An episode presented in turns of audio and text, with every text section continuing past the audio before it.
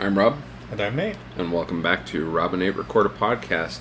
This is the start of our Ron Howard theme month. You know, I gotta say that I am gung ho for this month. It's gonna be a splash. Wow. I'm glad to hear it. So, for our Ron Howard theme month, we thought we would cover kind of a diverse range of his.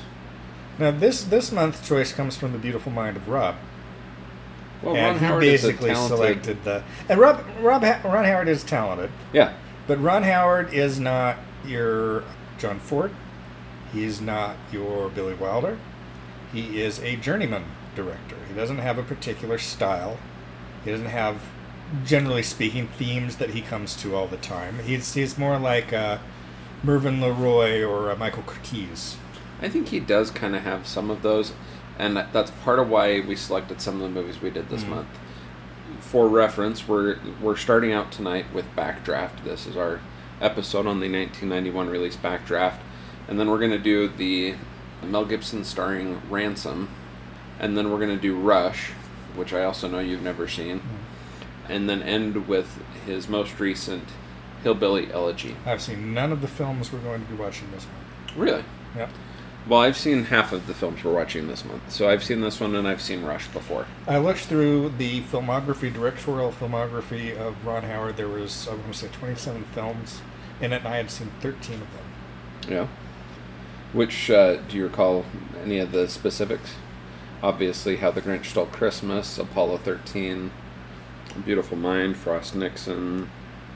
I've seen Splash, Willow, now Backdraft, Far and Away, Apollo 13, How The Grinch Stole Christmas, A Beautiful Mind, The Missing, Cinderella Man, The Da Vinci Code, Frost Nixon, Angels and Demons, Solo, A Star Wars Story, and Yeah. Inferno.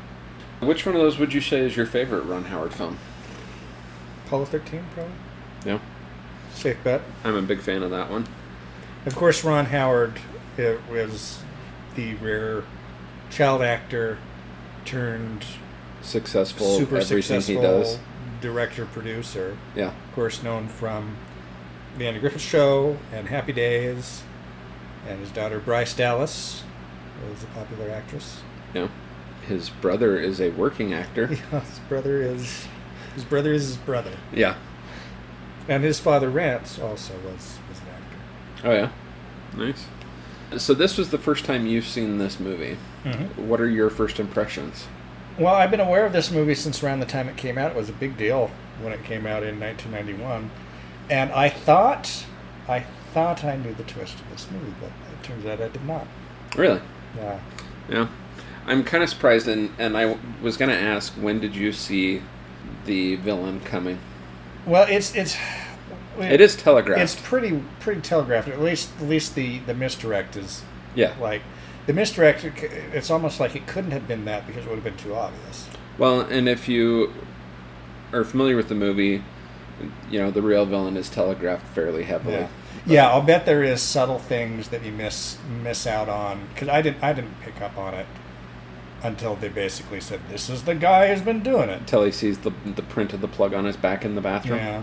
Mm. Yeah. Mm-hmm. So, quick plot overview. The simple synopsis is two Chicago firefighter brothers who don't get along have to work together while a dangerous arsonist is on the loose.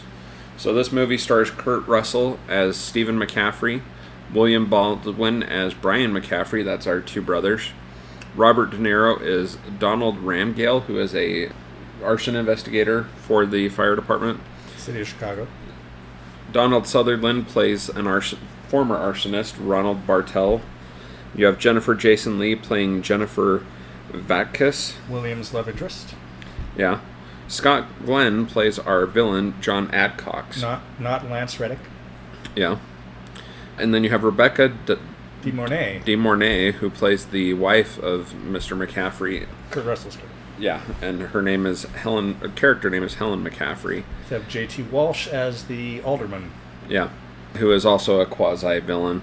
And a personal favorite of mine, Jack McGee, plays Schmidt in this movie. He's probably better known for things like Rescue Me, which was a TV show on FX, Also about and a few other firefighting. things. Yeah, uh, he plays a firefighter a lot. The only other person I was going to mention was Jason Gedrick, who plays Tim Kri- Krasinski, who more people nowadays would probably know as the villain in the first season of Bosch, and he is a working actor. He's also been on Major Crimes and a bunch of other TV shows and things of that nature. A solid cast, but you have the movie opens with the McCaffrey brothers at the firehouse where their father works. Back in 1971, Yeah, and Brian has never gone on a fire with his father and gets selected to go with them as they go to a fire, but it's an arson, and his father saves another firefighter but is killed in the process.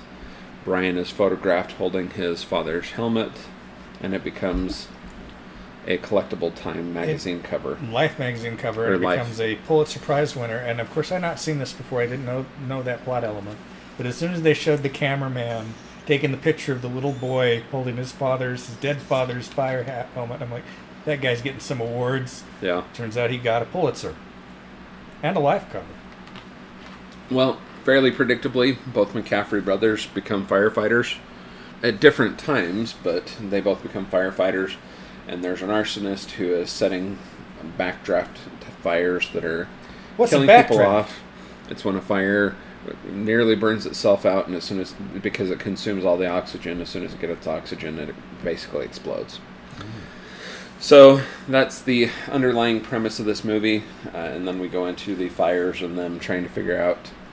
Eventually, Brian McCaffrey goes to work with Robert De Niro's char- character Donald Rimgale, investigating these arsons, trying to figure out who's who's setting them. They connect it to an alderman And And- Walsh. yeah. And it's he and his friends were closing down firehouses and making money off of it, but it resulted in the death of firefighters. And what did they close down these firehouses to turn them into? Community centers Because that is where the big capitalist bucks are community centers. for an alderman, possibly. Yeah, they they get their hooks They're in. bastions of profit community Yeah. centers. Yeah. So what else were your were your first impressions on this? Well, you heard me cracking wise. Uh, a fair but that's amount for the inconsistent. film. Sometimes you do the mystery science theater treatment and you enjoy a film, and sometimes you do the mystery mystery science theater treatment and you dislike a film very heavily. You'll notice that the, the jokes went down a lot in the last roughly a fourth. Uh huh. Because it was honestly the last roughly a fourth before this film really got me. Well, yeah.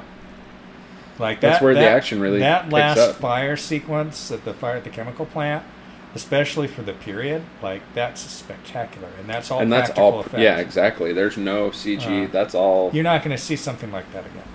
probably not no i mean michael bay might try it but there would be no way you would have stuntmen anywhere that near that you know Yeah. close to it anymore um, i mean those guys were right in amongst it one thing you probably didn't notice let me make sure i get this right because i shut off the credits before it would have gotten to this Kurt Russell, Kevin Casey, Scott Glenn, and William Baldwin did a lot of their own stunts, and stunt coordinator Walter Scott was so impressed by their performances, he listed them in the credits as stunt performers. Oh, wow. So, yeah, just very hands on, very direct. I mean, you'll think back to, to 1991. This was that was gutsy to do it like that. I mean, I want to make sure we're giving Ron Howard credit. I mean, that really was gutsy, and that would have been a very technical shoot and very difficult to do. So, what other thoughts do you have? Uh, well, I was, you know, that last fourth is something I was kind of bored throughout much of this movie. I thought it was dull. I, I thought it was pretty predictable. Again, I thought I knew that the the end reveal was going to be that the older brother was setting these fires because he wanted to execute these people that were involved in the scheme to shut down the f- other firehouses, which caused firemen to die as a consequence of that. Somehow, that was never super. Because they didn't have the appropriate backup. oh yeah, that was the backup. like when they needed another fire truck it took too long to get there and they either put their own lives at risk or didn't rescue people Mm. so a common firefighter complaint staffing levels Yeah. yeah you're not What giving were me your very much here thoughts?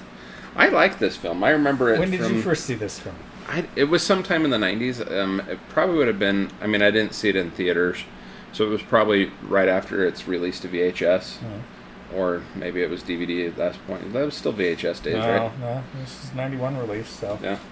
So it was probably right after its release to VHS, and I also remember it was a big deal when this got aired on TV for the first time. Mm. And I remember watching it on TV, So I watched it quite a few times through the through the '90s, probably at least What do you five like to ten about times. The suspense, I thought it was suspenseful. I liked the twist, you know, how it seemed to be setting you up, but at the same time, the twist of Scott Glenn, John John Adcox being the villain was well done. Uh, it builds tension. I liked the the interaction between Robert De Niro and William Baldwin as they try and work this out. At the time, I was a little bit more impressed by the relationship between Kurt Russell and William Baldwin, Mm. uh, Stephen McCaffrey and Brian McCaffrey. Now it seems a little forced, a little obvious the way I they think- were building it. you know you, you try to separate when you can separate yourself from all the years that have gone by from when a film was released try to put yourself uh, into the place at the time and sometimes you can and sometimes you can't and this is one where i couldn't Yeah. like I, I do have a sense that this would have been a different viewing experience in 1991 Yeah. but i just feel like i've seen these kind of relationship things done better i've seen again the fire effects are really good i don't, I don't think i've seen fire effects better than this so i mean that's something very much in the movie's favor but the whole kind of slow melodramatic arc and the conspiracy of the people trying to make money off of And and the overplaying of the music. the overplaying of the music. I mean, Hans Zimmer's score is not. It's, it's a very early '90s score. The last five minutes or so of the film, the- There's music The constantly. schlock, the Yeah. schlock of that, the the conventions, and the, the the just we are, we're we are unashamedly trying to just emotionally manipulate you to get an emotional reaction, and it did the including opposite. the, faint on the death of Kurt Russell's character. uh, uh-huh. You know, where you expected it earlier, and then they held on just to build a little more Yeah, drama. Well, and, and the scene, the funeral, and and the John John Kennedy thing at the end with with the little boy, with Kurt Russell's boy. It's just like, man. well, you could tell that there's a few different shots in this movie where you're like, man, Ron Howard really likes to play that child actor thing, Yeah. you know, for the dramatic effect. Well, the early scene where we see Brian as a boy, and the actor they've cast freaking looks like Opie. yeah. I mean, like like he basically cast who looks like me because this this is my surrogate. Yeah, but I mean, it's it's hard to argue with the execution in the end, especially given a lot of the technical elements Yeah. of this. I mean, I, I can't imagine how you would shoot this differently uh, to cut it better with all of the fire effects built into it, It's- and especially with the proximity that the actors need to be in. On a technical level, this is very well done. It's a very well executed mediocre movie. Okay. This was nominated for three Oscars. Are you familiar with? I'm gonna say best special effects okay. and score, maybe. Mm-hmm. So, best effects, sound effects, editing, Okay, yeah. best effects, visual effects, Uh huh. and then best sound. That's sound. Okay, Yeah. yeah. yeah, It's a technical awards because that's where this film excelled. Oh yeah, absolutely. It did not win any of those awards, but those were the three Oscars that it was nominated for. It was a quite a successful film, a big deal. Yeah, it, ha- it was a 1991. big budget film. Uh, Forty million dollar budget. It made 152.4 million dollars at the box office. Worldwide gross, yeah. Worldwide gross. Its domestic gross was uh, in the box office was just under 78 million dollars. So it made money domestically and foreignly and in the foreign market. This guaranteed had to make money on well, VHS. VHS and for then sure. rentals and then the TV deals. I, When- I don't know if you remember when you first saw it on TV. Was it on a network or was it on cable? it was on the network. Because this seems like the kind of thing back in the day that a network would spend a bunch of money for their Sunday night movie because they kn- knew it would bring in a huge audience. I want to say it was around 94 or 95 that it Mm. aired on a network. For, it was the first time it aired on TV and it aired on a network. And then it seemed like it aired a whole bunch. That's something you're never going to see again. Is is a, a, That big Sunday theatri- a night. theatrical film getting its television debut on a Sunday night at the movies? I kind of, in some ways, I kind of miss that element of Yeah. that. You know, that you used to especially get that through ABC and the Disney property, Yeah, you know, but it's just not worth it for the networks to spend that kind of money anymore. you I would mean- think they could get it for and maybe not quite as much money now because of the availability Because- of options. Yeah, and because that they're But it would draw so many generally owned people. by big studios Yeah. or by companies that own big studios. well, I so- mean, any Universal release would go to, NBC. yeah. So, and Paramount to CBS, and of course Disney to yeah. NBC. Same, but now Fox they're all to- pushing them all no, to their Fox own is the only streaming one, Fox is the services. But There's an interesting divide, if we want to go into critical, sure, between uh, the critics and the average Joes or the Metacritics, because this film's Rotten Tomatoes rating is 74%, while its Metacritic is a mere 38%. yeah. I'm showing the same Metacritic, but on IMDb it doesn't get quite as high of a rating. Its aggregate score on IB- IMDb is just 6.7 stars. Mm-hmm. I expected it to be a little bit higher, but not substantially. I don't, even though this was a big film at the time, I don't think this is a film that people revisit. Like, if you were born after 1991, I don't think you've seen this film by and large. I don't know that I could disagree with you, but It's not. It's not like Yeah. a classic. Like I, I don't know of anybody who has big sentimental attachment to this. Film. I have seen this in the 2000s. I'm not sure that I've seen it past maybe 2006 or something like that. I mean, it's probably. I mean, it ha- I know it's been over a decade since I've it's seen it. it's like a fire. It burned brightly and then it went out. Wow. There, a lot of the extras in this movie are actual Chicago firefighters. They put out a casting call to the fire department prior to starting the filming of the film, and then that funeral proce- procession. That was most of the people in that were suburban firefighters that participated in that. Mm. so they could have a lot of bodies for that. And then talking about technicality, to draw audiences into the intensity of a real fire, a cameraman was outfitted with a fireproof suit and wandered through the flames with ha- with a handheld with handheld cameras. Casting things. If you had to pick an alternate casting for the the role of Brian McCaffrey, I think who you were would pick? hinting at things, and I might have inadvertently stumbled on this. Yeah, did you? Go ahead. Refresh me. Brad Pitt Oh, Brad was. Pitt. Mm-hmm. They were looking at casting him for it. he lost out on the role of Brian McCaffrey to William Baldwin, who who then had to be released from his contract to play the small part of JD in Thelma and Louise that was also released in 1991, and that was recast with Brad Pitt instead. Oh, they did a they did a switchies. Yeah, yeah. You got much more else to add on this? No, Uh, How would you rate this film? I am on the cusp between two and two and a half stars. I think I'm gonna give it two. Uh, Yeah. I'm gonna give it five on the ten star scale. Wow, that's a little bit lower than I expected. I would actually give this the two and a half on the four star scale.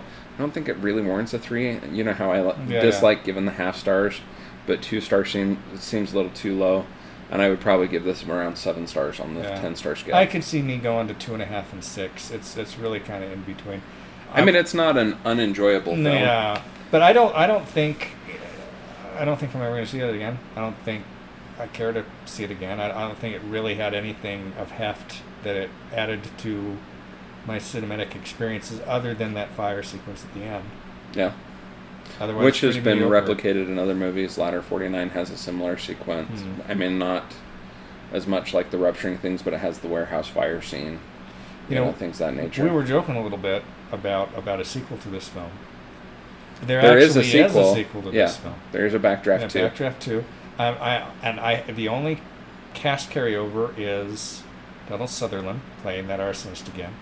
And I know nothing about this film, but I want it to be about that little kid at the holding his dad's at the end. I want it to be the third generation of McCafferty's. I know I've seen Backdraft 2, but it's been a long time and I remember basically nothing about it, so Mhm. yeah. Well, that's only like a 2019 release. Though Is it Ron, really? Yeah, though Ron Howard himself actually did a kind of sequel to this many years later. Did he? Yeah, Inferno. Wow. Wow. Wait, you've seen Angels and Demons, haven't you? I have, yeah, yeah, Isn't that a Ron Howard? yeah. yeah. All the uh, Yeah. all the You didn't Dan list Brown, those in your all the da- yeah, yeah, Angels and Okay. Demons and Da Vinci Code. I didn't and- and touch that so- when you listed your Ron Ron Howard titles, so yeah, anything else to add on this one? That is all I have. To say Come on, you about had that. jokes all day. Come on. I know. It's like I was like that. He made a movie called The Missing. Can I work The Missing into some kind of a kind of a? No, I couldn't. Well, it was couldn't do funny because you were cracking Ron Howard jokes, and I made a Kurt Russell joke, and It it, went sat over there my for head. like 20 Yeah. seconds before. You're like, Kurt Russell's acting is just overboard in this. I'm like, really? You think so? Oh!